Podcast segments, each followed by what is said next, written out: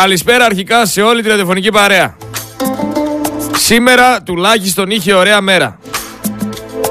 Άνοιξε λίγο το μάτι μας, γιατί πραγματικά ακόμα δεν έχω συνέλθει από αυτό που έχω ζήσει. Ακόμα δεν μπορώ να το χωνέψω, πώς το λένε. Ακόμα δεν μπορώ να το αποδεχθώ. Δεν θέλω να το αποδεχθώ. Δεν γίνεται. Πώς να το πω. Δεν μπορώ να πιστέψω ότι άλλα τέσσερα χρόνια θα βλέπω τους ίδιους και τους ίδιους. Οι ίδιοι και οι ίδιοι. Χρόνια τώρα. Κυριολεκτικά οι ίδιοι και οι ίδιοι. Τα ίδια μούτρα.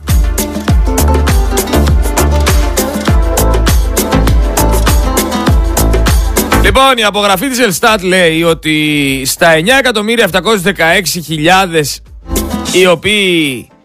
τα οποία άτομα υποτίθεται ότι είναι ο πληθυσμός της Ελλάδας, εγγεγραμμένοι στους εκλογικούς καταλόγους είναι εννιά εκατομμύρια οκτακόσιες δεκατρείς χιλιάδες. Δηλαδή εκατό περίπου χιλιάδες πάνω. δύο εκατομμύρια τριακόσιες χιλιάδες είναι οι κάτω των δεκαεπτά ετών. Απομένουν λοιπόν επτά εκατομμύρια τετρακόσιες δεκαέξι χιλιάδες βάσει απογραφής της Ελστάτ.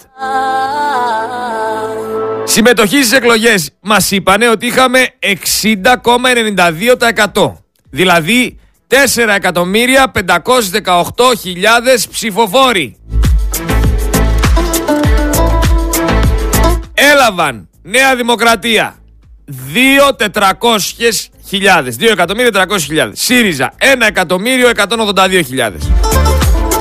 ΠΑΣΟΚ εξακόσιες εβδομήντα πέντε χιλιάδες. ΚΚΕ τετρακόσιες είκοσι πέντε χιλιάδες. Ελληνική Λύση διακόσιες εξήντα δύο χιλιάδες. Και όλοι οι άλλοι μαζί εννιακόσιες χιλιάδες. Σύνολο αν τα βάλεις κάτω βγαίνει ότι ψήφισαν πέντε εκατομμύρια οκτακόσιες ενενήντα δύο χιλιάδες. Που στην ουσία σημαίνει ότι ένα εκατομμύριο τετρακόσιες χιλιάδες άτομα είναι ανύπαρκτοι ψηφοφόροι. Ανύπαρκτοι. Πώς το εξηγείτε αυτό το φαινόμενο, για πείτε μου. Πείτε μου εσείς που είστε έξυπνοι, που τα ξέρετε όλα, γιατί εγώ δεν μπορώ να καταλάβω. Εξηγήστε το μου. Στη χώρα που γίνονται πράσινες business, κόκκινες business, μπλε business. Στη χώρα που γίνονται ιερές business.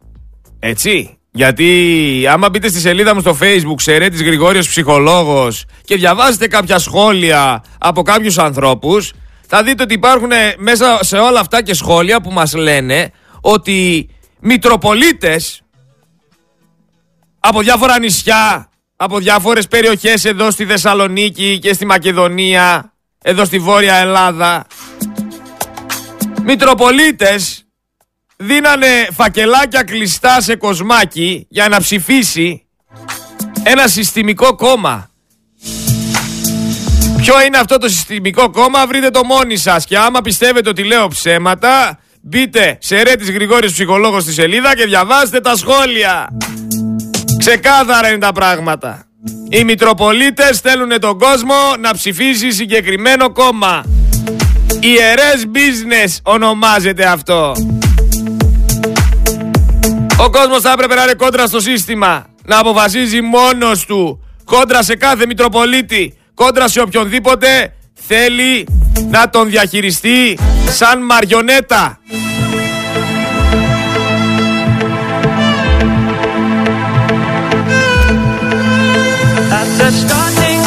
Στέλνει, λέει, τον νεοκόρο να δίνει κρυφά ψηφοδέλτια. Άντε ρε, καθίστε καλά.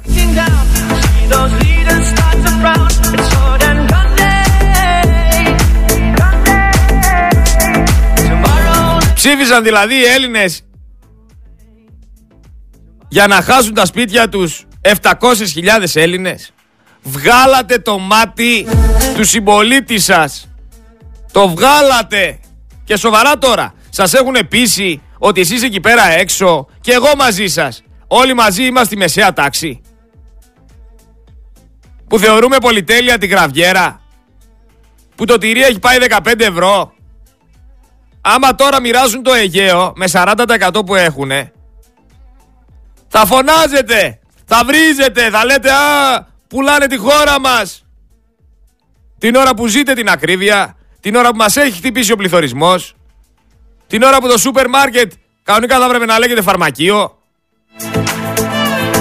Αλλά όλα μια χαρά, εφόσον έχουμε ακόμα το φραπέ μας, έχουμε λεφτά για κάρβουνα και έχουμε και δυο πασέτες να πετάξουμε πάνω στη φουφού, όλα καλά. Τα τσιγάρα, ο καφές και η φουφού. Αυτά να είναι καλά. Τα υπόλοιπα τα βρίσκουμε.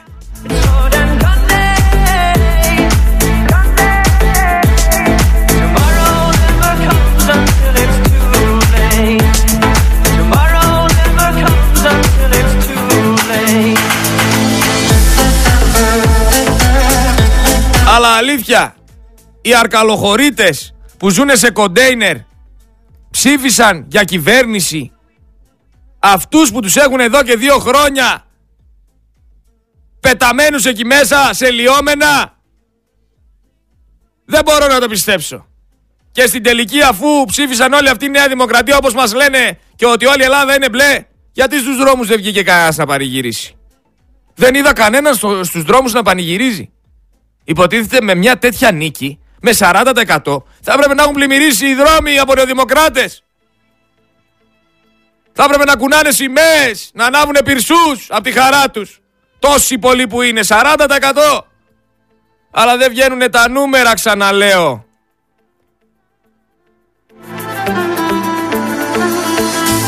τέσσερα εκατομμύρια πεντακόσιες δεκαοκτώ χιλιάδες είναι οι ψηφοφοροί. πέντε εκατομμύρια οκτακόσιες ενενήντα δύο χιλιάδες οι ψήφοι. ένα εκατομμύριο τετρακόσιες χιλιάδες ανύπαρκτοι ψηφοφόροι υπάρχουνε. Γιατί δεν βγήκαν αυτοί οι ανύπαρκτοι στους δρόμους να πανηγυρίσουνε? Γιατί είναι ανύπαρκτοι, θα μου πείτε? Τι ρωτάω? Τι ρωτάω? Επίσης, βλέποντας έτσι λίγο τα κανάλια και το τι ακριβώς συμβαίνει στα πάνελ, όλοι οι δημοσιογράφοι χαρούμενοι. Ο Χατζινίκος, ο Πορδοσάλτε, όλοι χαρούμενοι, όλοι με το χαμόγελο στα χείλη. Τους κάνατε πλούσιους.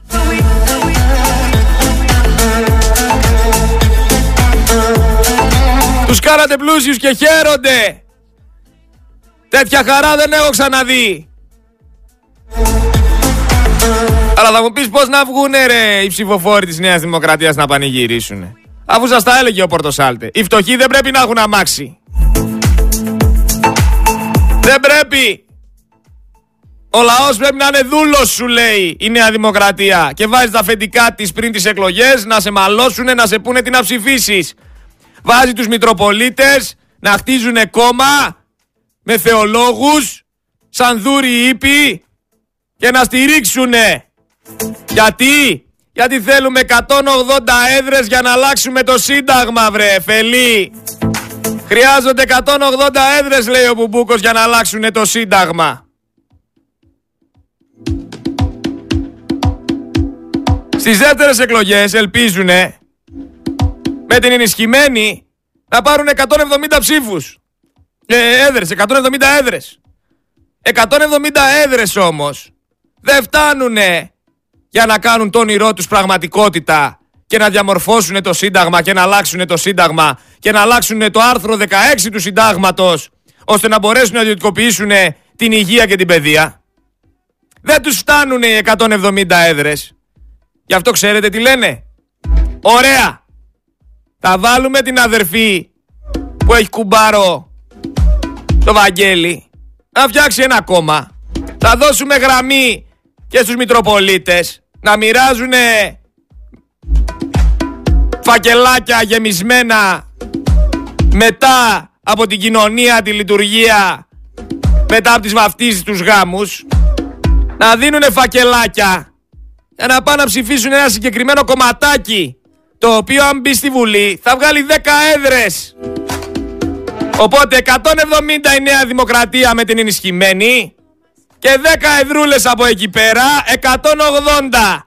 Και ερχόμαστε μετά και διαμορφώνουμε ανάλογα το Σύνταγμα. Και κάτσε Έλληνα να κλαις και να λες όχι έτσι, όχι αλλιώς, όχι είχε ωραίο site, όχι το ένα, όχι το άλλο. Ε, αυτή είναι η αλήθεια. όσο κι αν σας πονάει. Αυτή είναι η αλήθεια. Οι γόνοι θα σας κάνουνε κουμάντο, οι γόνοι θα σας διαχειρίζονται, οι γόνοι θα σας κοροϊδεύουνε και οι γόνοι θα σας πουλάνε σε μία νύχτα. Ξαναψηφίζετε τους ίδιους και τους ίδιους. Ξαναφάτε τον παπά να τρώτε από τα σκουπίδια. Αρέσει όμως το λαό, αρέσει ο κλέφτης, αρέσει το λαμόγιο, αρέσει ο δικτάτορας. Τώρα αρέσει. Άμα βγει κάποιος και τα πει στα ράτα και τα πει ντόμπρα, πρέπει να του ρίξουμε λάσπη. Γιατί, γιατί είναι αληθινός. Να το ρίξουμε λάσπη. Εγώ καθημερινά βγαίνω εδώ πέρα, λέω ό,τι λέω. Και ένας δεν έχει βγει να μου πει, ξέρεις κάτι ρε φίλε, δεν μπορώ να καταλάβω γιατί σε βρίζουνε. Ένας δεν έχει βγει να το πει. Τι τους έκανες και σε βρίζουνε. Έτσι είναι φίλε μου, όταν κάποιοι είναι στον πάτο και βλέπουν ότι επανειλημμένα κάνουν λάθη και βλέπουν ότι επανειλημμένα κάνουν λάθος επιλογές στη ζωή τους και βλέπουν επανειλημμένα ότι ζούνε όσα ζούνε επειδή ο χαρακτήρας τους είναι αυτός, σου λένε δεν θα αφήσουμε κανέναν να, να μπορέσει να πει την αλήθεια. Θα τον τραβήξουμε μαζί μας στον πάτο. Έλα όμως που δεν τραβιέμαι στον πάτο. Εγώ θα συνεχίσω εδώ πέρα να λέω την αλήθεια. Γιατί αυτό που πάνε να κάνουν είναι να πάνε να διαμορφώσουν τη... την υποτιθέμενη δημοκρατία που έχουμε, να το κάνουν και νόμιμο, να είναι αυτοί εδώ πέρα οι ταβατζίδες του λαού για χρόνια ακόμα. Μην σας πω και για πάντα. Γιατί αν μπορέσουν με αυτούς τους δίρους ύπους τα κομματάκια και πάρουν και τις δέκα έδρες και φτάσουν εκατόν ογδόντα έδρες και κάνουν διαμόρφωση συντάγματος, καληνύχτα Έλληνα. Μου στέλνει το πρωί ένας φίλος, έχω ευχάριστα νέα. Του λέω ποια είναι τα ευχάριστα νέα ρε φίλε. Ο Λοβέρδος λέει ο Ανδρέας δεν εκλέγεται. Το λέω αυτά είναι τα ευχάριστα νέα. Μου λέει ναι το χάρηκα λέει πάρα πολύ. Καλά ρε το λέω. Είσαι μπαγλαμάς. Πιστεύεις ότι ο Λοβέρδος ο Ανδρέας, ο οποίος δεν εκλέχθηκε, δεν θα πάρει θέση από τη Νέα Δημοκρατία με σαράντα ένα τοις εκατό που έχουνε? Ρε πάτε καλά, ΠΑΣΟΚ και Νέα Δημοκρατία είναι μαζί ρε, τρώτε ακόμα παπά. Δεν είδατε τι πάρτι κάναν στο χρηματιστήριο μετά τη νίκη του Μητσοτάκη? Νίκη. Καταλάβαν οι άνθρωποι ότι δεν θα υπάρξουν πρόσθετη φόρη στις εταιρείες τους. Καταλάβαν ότι όλα αυτά τα ρεκόρ κερδών που κάνανε θα είναι καθαρά στις τσέπες τους. Έτσι κι αλλιώς τους φόρους σου λέει τους πληρώνουν οι καταναλωτές. Και τους ψηφίζουνε κιόλας. Ας πληρώσουν και το πάρτι. Δικαιολογημένο είναι. Πήρε ρε σαράντα ένα τοις εκατό πιο πολύ από ό,τι είχε πάρει δηλαδή το δύο χιλιάδες δεκαεννιά. Και όλο αυτό μετά από όλα αυτά που γίνανε, από φωτιές, από χιόνια μεσημεριάτικα, από ακρίβεια, από σκάνδαλα, από παιδεραστία, φαντς, υποκλοπές, γιατρούς σε αναστολή που πάνε και στηρίζουνε συστημικά κόμματα, υποχρεωτικούς εμβολιασμούς, πληστηριασμούς, τα ξεχάσατε όλα. Τα ξεχάσατε. Και ξύλο φάγατε και προστήματα φάγατε. Και σας σκοτώσανε από την ανευθυνότητά τους. Δεν σας ενδιαφέρει. Δηλαδή πραγματικά άμα άρχιζε ο άνθρωπος, έβγαινε στους δρόμους, ο Μητσοτάκης και η παρέα του, άμα έβγαινε στους δρόμους και σας εκτελούσε επί τόπου, εμψυχρό, εξήντα τοις εκατό θα το δίνατε. Μπράβο στον εκτελετή, εκτελεστή μας. Δώσε πόνο.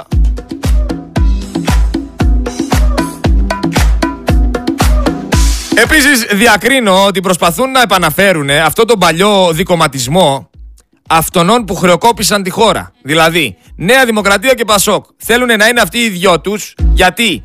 Για να κάνουν αντιπολίτευση ποιοι? Οι κλέφτες και οι ψεύτες, τους κλέφτες και τους ψεύτες. Δηλαδή ο καταχρεωμένος θα κάνει αντιπολίτευση στο καταχρεωμένο γιατί καταχρεώσανε μαζί τη χώρα. Και ο Έλληνας θα χειροκροτάει από κάτω. Μπράβο. Μπράβο στο Πασόκ το δεκάμισι τοις εκατό. Μπράβο στον Ανδρουλάκη. Αν και ξαναλέω εγώ αυτά τα ποσοστά δεν τα πιστεύω. Δεν τα πιστεύω. Να ενημερώσουμε επίσης ότι τη δύο και τέσσερα με τρεις θα είναι κοντά μας ο Στέφανος ο Χίος σήμερα. Για να κάνουμε μια ανάλυση και μαζί του. Γιατί έχω κάποια ερωτήματα να του θέσω και να συζητήσω μαζί του. Να βγάλουμε μια άκρη. δύο και τέσσερα με τρεις λοιπόν. Πάμε παρακάτω. Ξέρετε τι πάει να πει η ιδιωτικοποίηση παιδείας και υγείας?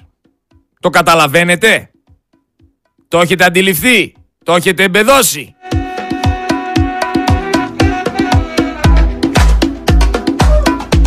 Το έχετε εμπεδώσει?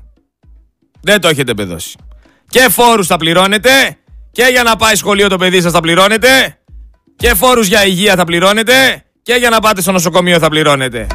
Διπλά έξοδα σε όλα σημαίνει. Για την αέρα, ρεύματα, τα έχουν περάσει ήδη. Σου λέει λοιπόν ο Μπουμπούκος, άμα ιδιωτικοποιήσουμε και την παιδεία και την υγεία, ε, δεν θέλουμε κάτι άλλο. Μετά η χώρα είναι ιδιωτική. Μετά η χώρα τους ανήκει. Ιδιωτικά τους ανήκει μετά η χώρα. Ανήκει σε όλα αυτά τα λαμόγια και στις εταιρείες τους πλέον η χώρα. Αυτό μας λένε. Αυτό θέλουν να κάνουνε. Ήδη έχουν καταφέρει και έχουν πάρει τη μισή χώρα. Θα πάρουν και την άλλη μισή. Απλά είναι τα πράγματα. Και εσύ Έλληνα, κάτσε να μου πεις ότι ο Μητροπολίτης καλά τα λέει και θέλει, θέλει να σώσει την Ελλάδα ο Μητροπολίτης. Όταν γινότανε αυτό στον Αρχάγγελο πάνω, που πήγαιναν εκεί πέρα με τα σκάνερ και ψάχναν για χρυσό, και όποιος λέει ότι αυτό που λέω αυτή τη στιγμή, αυτό που θα πω δεν είναι αλήθεια, να πάει στον Αρχάγγελο στο μοναστήρι και να ρωτήσει. Που πηγαίνανε εκεί πέρα και σκάβανε να βρούνε θησαυρό, κάτω από το ιερό θέλαν να σκάψουνε, δεν τους ενδιέφερε που σπάγαν τις πέτρες αν θα πέσει το μοναστήρι, στόχος τους ήταν να βρούνε το χρυσό. Κινήθηκε ο Focus εφ εμ, πήγαμε πάνω. Κινήθηκε ο κόσμος. Μαντέψτε ποιος δεν κινήθηκε απέναντι σε όλους αυτούς. Δεν κινήθηκε ο Μητροπολίτης, δεν κινήθηκε ο πρόεδρος του χωριού, ο οποίος είχε βγει εδώ και στη δική μου την εκπομπή και μας έλεγε ότι πίνω καφέ με τους αστυνομικούς στο καφενείο και μου λένε ότι δεν θα κάνουν κάτι κακό. Δεν ενδιαφέρθηκε ο Δήμος. Δεν ενδιαφέρθηκαν οι συστημικοί, γιατί όλοι μαζί ήταν στο κόλπο. Και μαζί με αυτούς τους συστημικούς ήταν και ο Μητροπολίτης. Ήταν και ο Μητροπολίτης, ο οποίος δεν κουνήθηκε και υποτίθεται κάτω από τη δική του ομπρέλα είναι το μοναστήρι.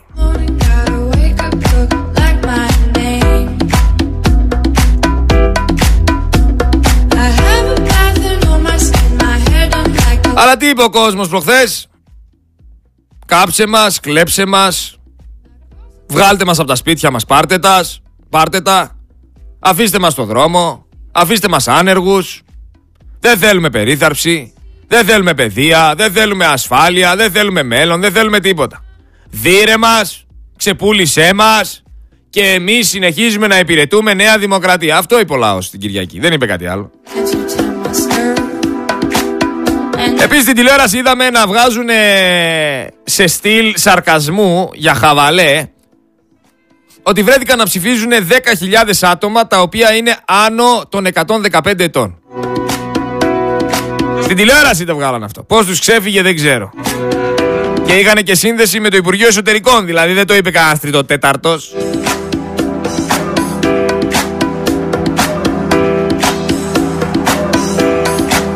Και σας ρωτάω λοιπόν, εσείς πιστεύετε ότι αυτά τα αποτελέσματα ισχύουν? Πιστεύετε ότι όντως η Νέα Δημοκρατία πήρε σαράντα ένα τοις εκατό? Τα μηνυματάκια σας στο Viber έξι εννιά μηδέν επτά τέσσερα ογδόντα τρία τέσσερα ογδόντα τέσσερα. Και στην προσωπική μου σελίδα μπορείτε, στο Facebook Σερέτης Γρηγόριος Ψυχολόγος. Για να δούμε, το πιστεύετε, δεν το πιστεύετε? Όπως και να έχει, είχαμε μια ευκαιρία, την πετάξετε στα σκουπίδια. Θεωρώ βαθιά μέσα μου ότι έχουμε μία ακόμα ευκαιρία. Είναι η τελευταία ευκαιρία αυτών των εκλογών να μπορέσουμε να ενωθούμε σύσσωμα, να συσπυρωθούμε, ώστε να μπορέσουμε τουλάχιστον, τουλάχιστον γιατί η Νέα Δημοκρατία έχει καταφέρει αυτό που ήθελε, τουλάχιστον να ακουγόμαστε. Γιατί αυτή τη στιγμή ο πατριωτικός χώρος δεν ακούγεται. Με κάτι ποσοστά, ένα κόμμα που μπήκε πατριωτικό μέσα στη Βουλή είναι, και με αυτό το ποσοστό, πόσες έδρες βγάζει νομίζω δεκαπέντε, με δεκαπέντε έδρες δεν κάνεις τίποτα. σαν πατριωτικός χώρος. Όταν την ίδια ώρα ΚΚΕ, ΣΥΡΙΖΑ και όλοι αυτοί μαζί έχουν ένα τριάντα τοις εκατό. Αυτοί είμαστε. Και μετά ρωτάτε γιατί πεθαίνει η Ορθοδοξία, ρωτάτε γιατί πεθαίνει ο Ελληνισμός, ρωτάτε γιατί εξαφνικά η νέα τάξη πραγμάτων έχει εισβάλει παντού. Γιατί? Γιατί ο πατριωτικός χώρος πετάει χαρταετό την ώρα που όλοι οι άλλοι είναι ενωμένοι. Το είπε και ο Μητσοτάκης χθες και μου το έστειλε ο Σώτος. Τι είπε? Ακούστε τι είπε χθες ο Μητσοτάκης. Κάτσε να το βρω γιατί στέλνει και πολλά μηνύματα αυτός. Είναι, είναι, γενικά μιλάει. Κάτσε. Όχι, αυτός εδώ είναι ο, ο κοντός του Σεφερλή. Να, ακούστε τι είπε χθες ο Μητσοτάκης. Γεννούθηκα, νίκησε το διχασμό. Ξανά, ξανά, ακούστε, ακούστε. Την απεσιοδοξία. Γεννούθηκα, νίκησε το διχασμό. Την απεσιοδοξία.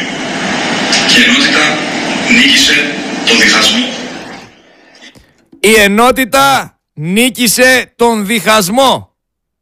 Η ενότητα, επαναλαμβάνω, νίκησε τον διχασμό. Σας το λέει κιόλας, βρε λάχανα. Σας το λέει και δεν θέλετε να το καταλάβετε με τίποτα.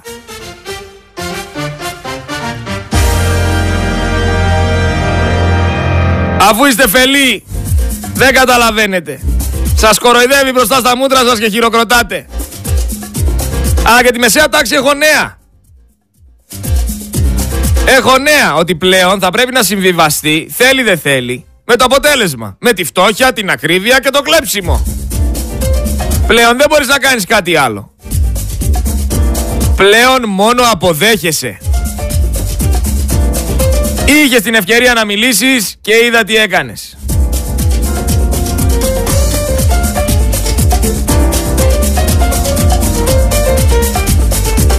Μετά ακούω κάτι άλλες ηλιθιότητες.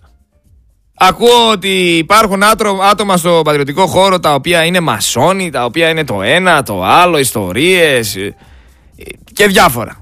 Καλά ρε, δεν είναι ξεκάθαρο ποιοι τόσο καιρό είναι οι μασόνοι. Δεν είναι ξεκάθαρο, τους ψηφίζετε ρε, σαράντα ένα τοις εκατό τους δώσατε.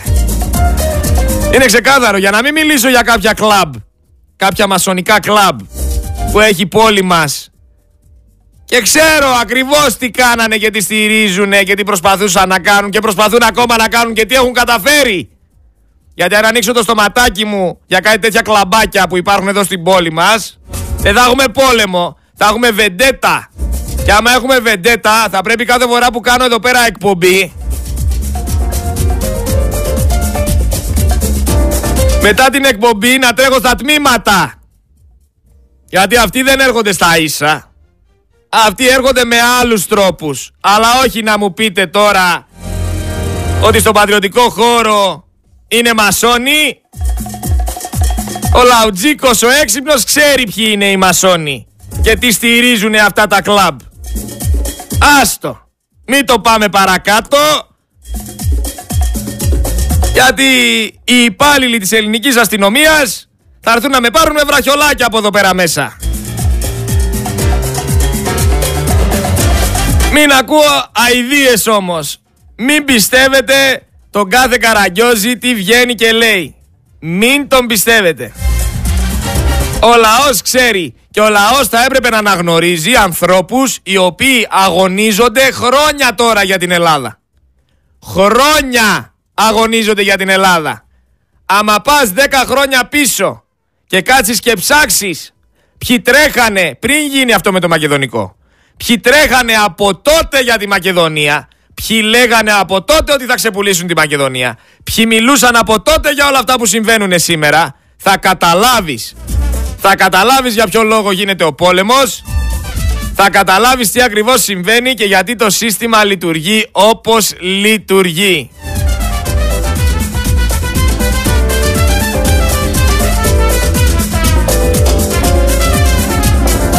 Αντί για όλα αυτά τα μικρά κόμματα να πούνε στον εαυτό τους, εντάξει τελειώσαμε, πήραμε μηδέν κόμμα είκοσι έξι, πήραμε μηδέν κόμμα είκοσι δύο. Τώρα λένε ότι θα συνεργαστούν να πάρουν ένα τοις εκατό. Ρε είμαστε τραγικοί, καταλάβετε το, όλοι οι αρχηγοί θέλουν να είναι. Και η Ακρόπολη πολύ σας πέφτει. Σας το λέω να το ξέρετε. Και άμα συνεχίσει έτσι, βλέπω τον Κούλι με τη Μενδόνη να την κάνουν καφετέρια. Ξέρεις τι ωραία θέα έχει. Θα σκίσει, τάπα θα πηγαίνει. Θα βάλουνε μέτοχο και τον Μπουμπούκο να παρουσιάζει τον καφέ κάθε τρεις και λίγο και να γυρνάει εκεί πέρα πάνω. Και τι άλλο θέλεις. Το ότι θα πανηγύριζε όμως το ΚΚΕ που η Ελλάδα έχει σαράντα τοις εκατό Νέα Δημοκρατία δεν το περίμενα. Χαρές, γέλια, Κουτσούμπας εκεί πέρα. Ο Κουτσούμπας πρώτα απ' όλα είναι μόνο για πανάρισμα, δεν είναι για κάτι άλλο έτσι πως έχει γίνει. Αλλά να πανηγυρίζουνε που δεν τα κατάφεραν, πρώτη φορά το βλέπω. Θεωρώ πως μια δεύτερη θητεία σαν αυτή που έκανε ο Καραμανλής στο Υπουργείο Μεταφορών θα ήταν ό,τι καλύτερο θα μπορούσε να συμβεί και θα ήταν το κερασάκι στην τούρτα. Πώς σας φαίνεται λοιπόν εσάς να ξαναδείτε τον Καραμανλή σε κάποιο Υπουργείο? Γιατί εγώ πιστεύω ότι θα ξαναμπεί. Δεξί και αριστερή το ίδιο μαγαζί βρε. Θα ξαναδείτε τον Καραμανλή υπουργό και δεν θα βγάλετε και άχνα. Θα το καταπιείτε, θα το χωνέψετε όπως χωνέψατε και όλα τα άλλα. Όπως χωνέψατε το θάνατο από πενήντα επτά συμπολίτες μας. Τον χωνέψατε. Αυτοί οι άνθρωποι βρίσκονται εκεί πέρα πάνω αυτή τη στιγμή. Και με αυτά που συμβαίνουνε, όχι απογοητευμένοι. Όχι απογοητευμένοι. Πραγματικά σκέψου πώς θα μπορούν να νιώθουν αυτοί οι άνθρωποι. Θα αναφέρω τα ονόματά τους γιατί κανένας δεν τα έχει αναφέρει και θεωρώ την υποχρέωσή μου μιας και που εσείς τους ξεχάσατε. Γιατί η Ελλάδα δεν είναι μπλε, το ξαναλέω, είναι μαύρη. Λείπει λοιπόν από τη ζωή και έχει φύγει μακριά μας ο Παναγιώτης Μπουρνάζης, δεκαπέντε ετών από τη Θεσσαλονίκη. Η Αναστασία Παπαγγελή του Ηλία, δεκαεννιά ετών από το Μαρούσι. Η Μαρία Θωμαή Ψαροπούλου, είκοσι ετών από τη Θεσσαλονίκη. Η Χρυσή Πλακιά, είκοσι ετών από τα Τρίκαλα. Η Θωμαή Πλακιά, είκοσι ετών και αυτή από τα Τρίκαλα. Η Αναστασία Μαρία Πλακιά, είκοσι ετών από τα Τρίκαλα. Η Φραντζέσκα Μπέζα, είκοσι ετών από τη Θεσσαλονίκη. Η Κλάουντια Λάτα, είκοσι ένα ετών από τη Λάρισα. Η Ελένη Τσίντζα, είκοσι ένα ετών από τη Θεσσαλονίκη. Ο Αναστάσιος Κουτσόπουλος, είκοσι ένα ετών από την Καρδίτσα. Ο Ιορδάνης Αδαμάκης, είκοσι τρία ετών από την Καβάλα. Ο Κυπριανός Παπαϊωάννου, είκοσι τρία ετών από την Κύπρο. Η Ιφηγένεια Μίτσκα, είκοσι τρία ετών από τα Γιαννιτσά. Ο Ντένις Ρούτσι, είκοσι τρία ετών από την Αθήνα. Η Αγάπη Τσακλίδου, είκοσι τρία ετών από τη Θεσσαλονίκη. Η Αφροδίτη Τσιωμά, είκοσι τρία ετών από τη Θεσσαλονίκη. Ο Γεώργιος Παπάζογλου, είκοσι τρία ετών από τη Θεσσαλονίκη. Ο Νικήτας Καραθεοδόρου, είκοσι τέσσερα ετών από τη Θεσσαλονίκη. Ο Άγγελος Τιλκερίδης, είκοσι τέσσερα ετών από την Άουσα. Η Καλλιόπη Πορφυρίδου, είκοσι τέσσερα ετών από τη Θεσσαλονίκη. Η Αναστασία Αδαμίδη, είκοσι πέντε ετών από την Κύπρο. Η Δήμητρα Ευαγγελία Καπετάνιου, είκοσι πέντε ετών από τη Θεσσαλονίκη. Η Ελισάβετ Χατζιβασιλείου, είκοσι επτά ετών από τη Θεσσαλονίκη. Ο Δημήτριος Ασλανίδης, είκοσι επτά ετών από τη Θεσσαλονίκη. Ο Ιωάννης Καρασάβας, είκοσι οκτώ ετών από τη Θεσσαλονίκη. Ο Σωτήριος Καραγεωργίου, είκοσι οκτώ ετών από τη Θεσσαλονίκη. Η Ελπίδα Χούπα, είκοσι εννιά ετών από την Αθήνα. Ο Δημήτριος Ίκου, είκοσι εννιά ετών από την Αλεξανδρούπολη. Ο Παναγιώτης Χατζιχαραλάμπους, είκοσι εννιά ετών από την Αττική. Ο Νικόλαος Ναλμπάντης, είκοσι εννιά ετών από τη Θεσσαλονίκη. Ο Δημήτριος Μασάλης, τριάντα ετών από το Μαρούσι. Η Σοφία Ειρήνη Ταχμαζίδου, τριάντα δύο ετών από τη Θεσσαλονίκη. Ο Βάιος Βλάχος, τριάντα τέσσερα ετών από την Καρδίτσα. Η Αθηνά Κατσάρα, τριάντα πέντε ετών από την Αθήνα. Ο Κιουλέα Λονέλ από τη Ρουμανία, τριάντα πέντε ετών. Η Έλενα Δουρμίκα, τριάντα πέντε ετών από τη Γερμανία. Ο Σπυρίδων Βούλγαρης, τριάντα πέντε ετών από το Μαρούσι. Η Βάγια Μπλέκα, σαράντα τρία ετών από τη Λάρισα. Ο Ανδρέας Παυλίδης, σαράντα εννιά ετών από τη Θεσσαλονίκη. Ο Ιωάννης Βουτσινάς, σαράντα εννιά ετών από τον Πειραιά. Η Μαρία Μουρτζάκη, πενήντα δύο ετών από το Ηράκλειο. Ο Βασίλειος Κυριάκος Κώτας, πενήντα δύο ετών από τη Θεσσαλονίκη. Ο Ευάγγελος Μπουρνάζης, πενήντα τέσσερα ετών από τη Θεσσαλονίκη. Ο Ιωάννης Τζοβάρας, πενήντα πέντε ετών από τη Λαμία.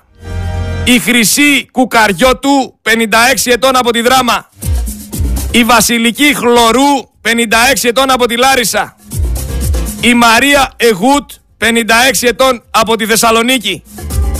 Η Μαρία Νιάρη, πενήντα έξι ετών από την Κέρκυρα.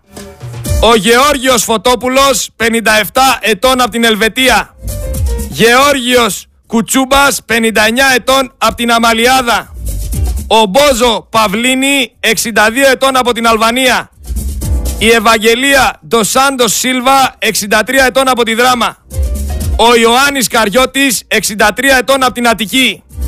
Ο Γεώργιος Κυριακίδης, εξήντα επτά ετών από την Τασκένδη. Το λιγότερο που μπορούσα να κάνω είναι να πω τα ονόματά τους. Γιατί οι άνθρωποι που έχουν φύγει από κοντά μας πεθαίνουν μόνο όταν τους ξεχνάς. Και αυτή τη στιγμή ο ελληνικός λαός αυτά τα ονόματα που ανέφερα τα ξέχασε.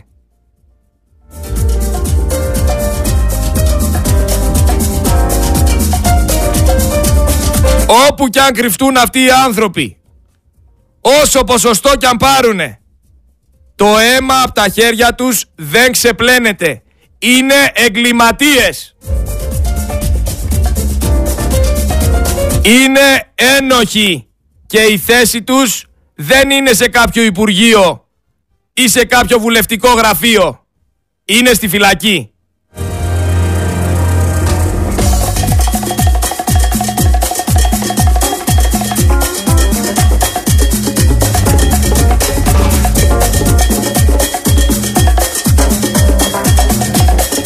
Να ντρέπεστε! Να ντρέπεστε! Τίποτα άλλο δεν θα πω. Ντροπή και μόνο ντροπή.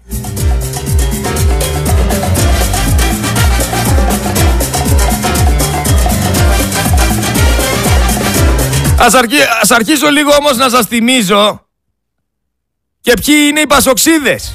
Γιατί πέρα από τους νεοδημοκράτες πρέπει να συζητήσουμε και το ποσοστό που πήρε το ΠΑΣΟΚ.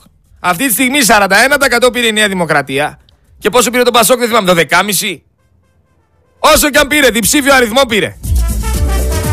Το ΠΑΣΟΚ, θυμάστε επί Σημίτη τι γινότανε. Θυμάστε επί Γιοργάκη Παπανδρέου τι γινότανε. Θυμάστε επί Βενιζέλου. Δεν μπορεί ο Ανδρουλάκης και οι φίλοι του να μας λένε ότι θα σώσουν την Ελλάδα. Ποιοι? Αυτοί που χρεοκόπησαν μαζί με τη Νέα Δημοκρατία την Ελλάδα. Αυτοί που χρωστάνε παρέα εκατομμύρια. Αυτοί που χρόνο στο χρόνο ανεβάζουν το δημόσιο χρέος και προσθέτουν κι άλλα χρέη. Αυτοί θα σώσουνε εμάς? Αυτοί μας καταστρέψανε ρε. Αλλά και αυτό το ξεχνάτε. Γι' αυτό φτάνουμε εδώ που φτάνουμε λοιπόν, επειδή έχετε κοντή μνήμη. Τώρα ξεκινάει όμως το πάρτι. Τίποτα δεν θα μείνει όρθιο. Αυτό δεν θέλατε, αυτό θα πάθετε. Ρώτησα σήμερα από το πρωί πενήντα άτομα αν ψήφισαν Νέα Δημοκρατία και κανένας τους δεν ψήφισε Μητσοτάκη. Κανένας τους. Και ρωτάω εδώ, ρωτάω εκεί, κανένας δεν έχει ψηφίσει Νέα Δημοκρατία. Ποιοι ψήφισαν Νέα Δημοκρατία τότε? Για να καταλάβω κι εγώ. Ποιοι ψήφισαν? Αλλά πάλι καλά παιδιά να λέμε που τώρα θα υπάρχει ΠΑΣΟΚ. Με το ενισχυμένο ποσοστό αυτό έντεκα κόμμα πέντε τοις εκατό και θα αποτελεί επιτέλους ένα ισχυρό ανάχωμα στη Βουλή για όλα αυτά τα σχέδια της ολιγαρχίας. Τι άλλο να πούμε? Τι άλλο να πούμε, εντάξει. Κωμωδία. Ξεκάθαρη κωμωδία, τίποτα παραπάνω. Ζήτω Μητσοτάκης, Μπράβο Μητσοτάκης. Και η γραβιέρα ξεπέρασε τα είκοσι ευρώ. δεκατρία ογδόντα είχε το είκοσι δύο. Τώρα έχει είκοσι εξήντα. Και τώρα πήγε βασικά είκοσι ένα εξήντα. Αύξηση σχεδόν οκτώ ευρώ. Αλλά δεν πειράζει. Και με δυο αυγουλάκια και λίγο ψωμάκι και μια ελίτσα ο λαός θα την παλέψει. Το θέμα είναι ότι στις πλάτες του άλλοι θα κάνουνε πάρτι. Εσύ θα τρέχεις και δεν θα φτάνεις. Και αυτοί ούτε θα τρέχουνε και ανετότατα θα φτάνουν ό,τι θέλουνε. Λοιπόν, πάμε να ακούσουμε ένα ηχητικό. Γιατί συμφωνώ συγκεκριμένα με αυτόν τον κύριο, χωρίς να ξέρω ποιος είναι. Συμφωνώ σε αυτά που λέει. Νέα Δημοκρατία και στον Κυριάκο Μητσοτάκη προσωπικά, στους νικητές, γιατί πρέπει να είμαστε ευγενείς και όχι γίδια. Δεύτερον, συγχαρητήρια στο Σταν Γκρίνμπεργκ, γιατί ο άνθρωπος πούλησε όλα τα φύκια του κόσμου για μεταξωτές κορδέλες. Συγχαρητήρια στους ρεπόρτερ χωρίς σύνορα, διότι διέγνωσαν σωστά την ενημέρωση εκατόν οκτώ πέρυσι και την ενημέρωση εκατόν επτά φέτος. Ως εκ τούτου, με μία φράση, οι εκλογές ήταν ο θρίαμβος της επικοινωνίας επί της κοινωνίας και ο θρίαμβος του ατομικισμού επί της συλλογικότητας. Να το σπάσω σε πενηνταράκια. Παρακαλώ. Οκ. Okay. Το ρωτάς τον άλλον. Τι θες? Θες να πάρει τέλος η δωρεάν υγεία? Δεν θέλω. Θες να πάρει τέλος η δωρεάν παιδεία? Δεν θέλω. Θες να γίνει ιδιωτικό το νερό? Δεν θέλω. Θες το τέλος προστασίας πρώτης κατοικίας? Δεν θέλω. Θες το τέλος των εργατικών δικαιωμάτων? Αυτά τα λέγανε οι μετρήσεις, έτσι? Δεν θέλω. Θες να τελειώσει το απόρριτο των επικοινωνιών? Δεν θέλω. Θες να τρως χώμα και αυτό το χώμα να τελειώσει δεκαοκτώ του μηνός? Δεν θέλω. Τι ψήφισες, Νέα Δημοκρατία? Αυτός είναι ο θρίαμβος της επικοινωνίας, παιδιά. Και εδώ πέρα γίναμε όπως Αμερική, θα το διαβάσω από μέσα για να μην κάνω λάθος. Αυτό που είχε πει ο Στάινμπεκ, ο σοσιαλισμός δεν ρίζωσε στην Αμερική επειδή οι φτωχοί βλέπουν τους εαυτούς τους όχι σαν καταπιεσμένους προλετάριους, αλλά σαν προσωρινά ατυχείς δισεκατομμυριούχους. Όπως Αμερική γίναμε, που έλεγε και η Ιβέτ με σκέρτσο. Επίσης αυτό ισχύει και για τον ατομικισμό. Θυμάστε μετά το πρώτο μνημόνιο τι έγινε? Θυμάστε τις κοινωνικές κουζίνες? Θυμάστε τα κοινωνικά παντοπολία? Θυμάστε τα κοινωνικά φαρμακεία? Θυμάστε τους χιλιάδες εθελοντές που τρέχανε να βοηθήσουν τους αναξιοπαθούντες? Τι έμεινε από αυτούς? Τίποτα δεν έμεινε. Ήταν στραβό το κλίμα, το έφαγε και ο γάιδαρος της πανδημίας και αυτό δεν πρέπει να το ξεχνάμε καθόλου. Και κάποια έρευνα πρέπει να γίνει για το πόσο πιο ατομικιστές έγιναν οι Έλληνες και οι Ελληνίδες με την πανδημία. Σωστό. Ξαναγυρίσαμε στο, κα... Ευχαριστώ. Ξαναγυρίσαμε στο ο καθένας μόνος του και η καθεμιά μόνη της. Μισό και τελειώνω.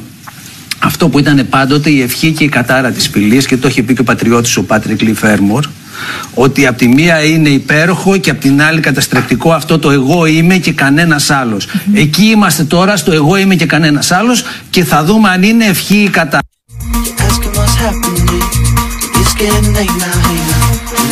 Όπως είπε και ο Μητσοτάκης, σας λέω, ο διχασμός, ε, η... πώς το είπε μωρέ να πούμε τώρα η καρικατούρα, με μπέρδεψες. Πώς μου το είπε, ε, παναβρίσω κιόλας, δηλαδή θα με, θα με ξεκάνετε, πώς το είπε μωρέ, κάτσε και περίμενε. Η ενότητα νίκησε το διχασμό. Η ενότητα νίκησε το διχασμό, να, το ξαναβάζω για να τα ακούσετε. Η ενότητα νίκησε το διχασμό.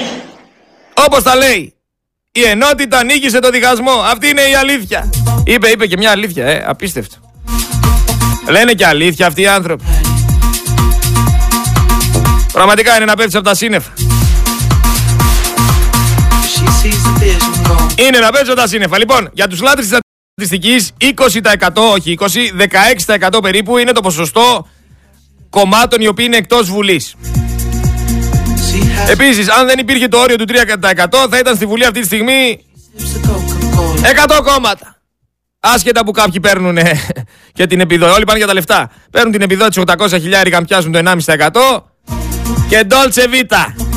Γι' αυτό πάνε. Προχθές ο άλλος με έλεγε, ρε δεν κάνουμε, λέει, ένα κόμμα να πάρουμε και εμείς τα οκτακόσια χιλιάρικα. Άκου, έτσι σκέφτεται ο Έλληνας. Έτσι σκέφτονται όλοι.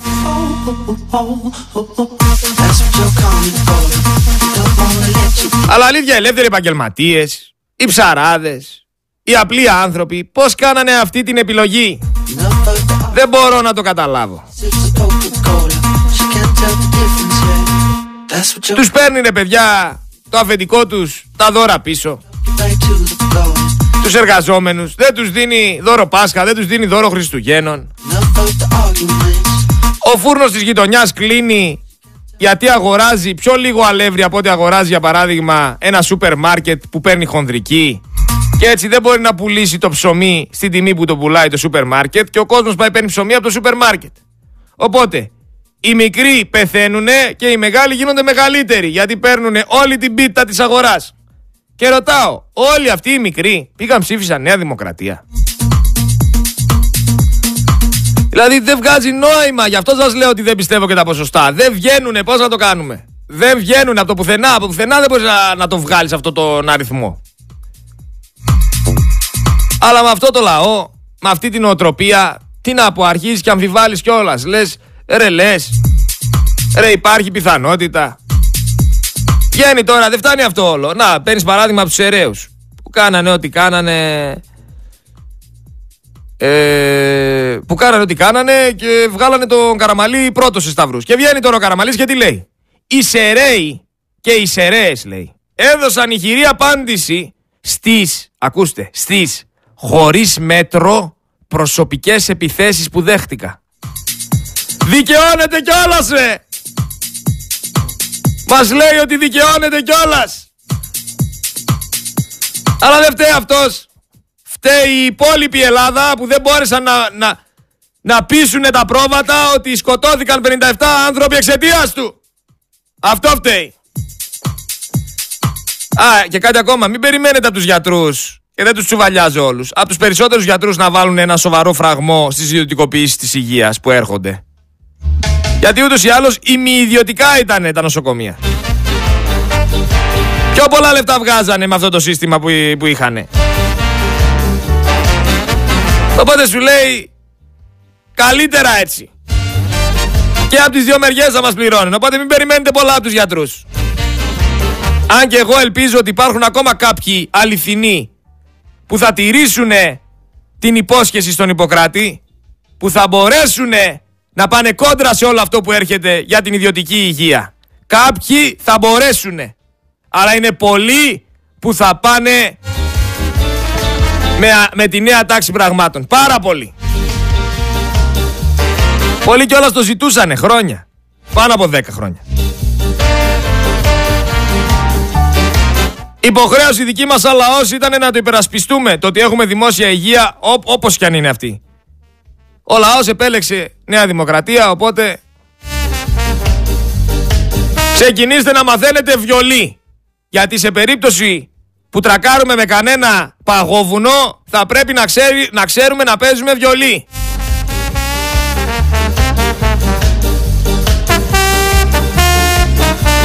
Πάλι καλά δεν λες που ήρθε Τρίτη και σταμάτησαν οι ξέφρενοι αυτοί οι πανηγυρισμοί στους δρόμους από τους νεοδημοκράτες.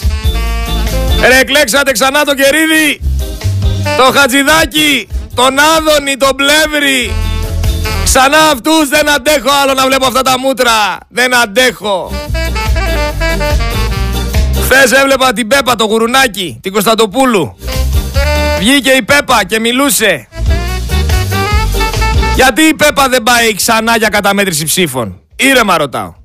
Γιατί βρε ζωούλα δεν ξαναπάς για καταμέτρηση ψήφων? Γιατί δεν βγαίνεις στην τηλεόραση να πεις όλη την αλήθεια?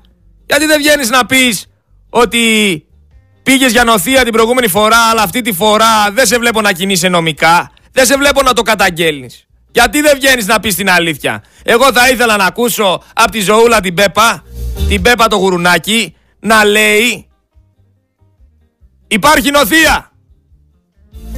Δεν το είπες όμως. Δεν το είπες. Γιατί δεν το είπες? Μήπως παίζεται ανάμεσα σε σένα και σε ένα άλλο κομματάκι ποιοι θα είναι αυτοί οι οποίοι θα δώσουν τις δέκα έδρες για την αλλαγή του συντάγματος? Ρε άντε το λαό μπορεί να τον κοροϊδεύετε. Εγώ όμως καταλαβαίνω τι γίνεται. Θεωρώ ότι έχω μια πολύ σωστή αντίληψη. Και στην τελική το λέμε και το ξαναλέμε και πρέπει να γίνει μότο. Και πραγματικά δεν ξέρω και πού είναι ο Αυγολέμωνος, αν και δεν έβγαλα γραμμές. Αλλά θέλω να τον πάρω ένα τηλεφωνάκι, θα γίνει κι αυτό. Αύριο τηλεφωνάκι τον Αυγολέμωνο. Γιατί ξέρει πάπια που είναι η λίμνη.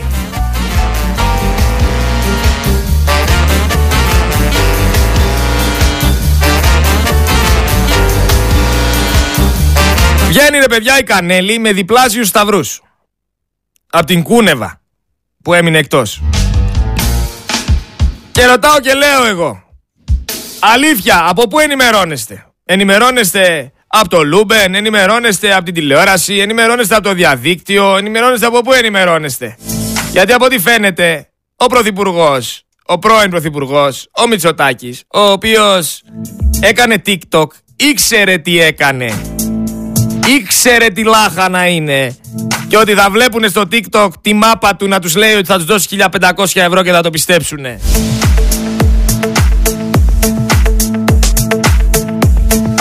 Ήξερε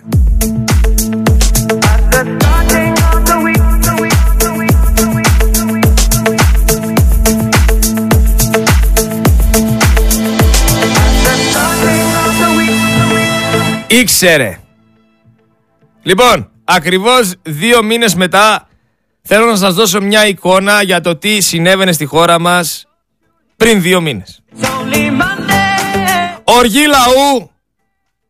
Πάνω από δυόμισι εκατομμύρια πολίτες συμμετείχανε στις κινητοποιήσεις για τα τέμπη. Ρεκόρδο δεκαετίας. Μαζική οργή απέναντι στο έγκλημα που έγινε στα τέμπη και τα αφηγήματα της κυβέρνησης. Η Public Issue αποτυπώνει την τεράστια συμμετοχή στις κινητοποιήσεις. Ο κακός χαμός στις πορείες. Ο κόσμος είναι από την Καμάρα μέχρι τον ΟΣΕ με πανό στα χέρια που λένε αξίζουν οι ζωές μας περισσότερο από τα χρήματα. Παυρίστε το Μητσοτάκη και τη Νέα Δημοκρατία. Πριν δύο μήνες αυτά, ε. Και τώρα έρχομαι να σας πω, μετά από τα αποτελέσματα αυτά που δήθεν ισχύουν, ότι θέλω να αποδεχτείτε και να καταλάβετε πόσο χειραγωγημένες αμοιβάδες είσαστε. Θέλω να τα αποδεχτείτε. Ο νταλγάς σας ήτανε ό,τι σας πλασάρανε. Ασχοληθήκατε με χίλιες δυο αρλούμπες και δεν ασχοληθήκατε με αυτά που έπρεπε. Αλλά έτσι είναι. Άμα δεν ξέρεις να χάνεις, δεν θα έπρεπε να παίζεις τάβλη. Αυτό ισχύει και για την πολιτική. Και ό,τι πιο σπαστικό στο τάβλι είναι όταν χάνεις να κλείνεις το τάβλι. Κάτι που έκανε ο Τσίπρας. Έχουμε και το Βεργί. Έχουμε κάνει διάσημους όλους αυτούς που έχουμε κάνει. Έχουμε κάνει διάσημο και το Βεργί. Ο οποίος τι λέει? Πήρε μία ψήφο. Δεν ψήφισα, λέει, ούτε εγώ ούτε και η σύζυγός μου. Αναζητώ, λέει, το μοναδικό ψηφοφόρο μου για να το κεράσω. Εσύ μία... δεκαέξι χιλιάδες ανθρώπινα όντα όμως στην Αλφα Πειραιώς είπανε μπράβο στη Δόμνα Μιχαηλίδου που έδωσε τα στοιχεία της δωδεκάχρονης στον αέρα, που έκανε τα πάντα για όλα αυτά τα θύματα τράφικινγκ.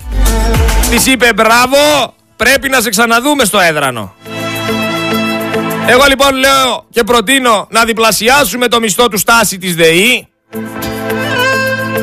να το πάμε στα επτακόσιες χιλιάδες ευρώ, για να μπορέσει ο μέσος ψηφοφόρος από περηφάνεια της Νέας Δημοκρατίας, ο μέσος ψηφοφόρος από περηφάνεια, να δακρύσει, να χαμογελάσει, να χαρεί κι αυτός λιγάκι, γιατί δεν φτάνει η χαρά από το αρκαλοχώρι της Σέρες στην Εύβοια.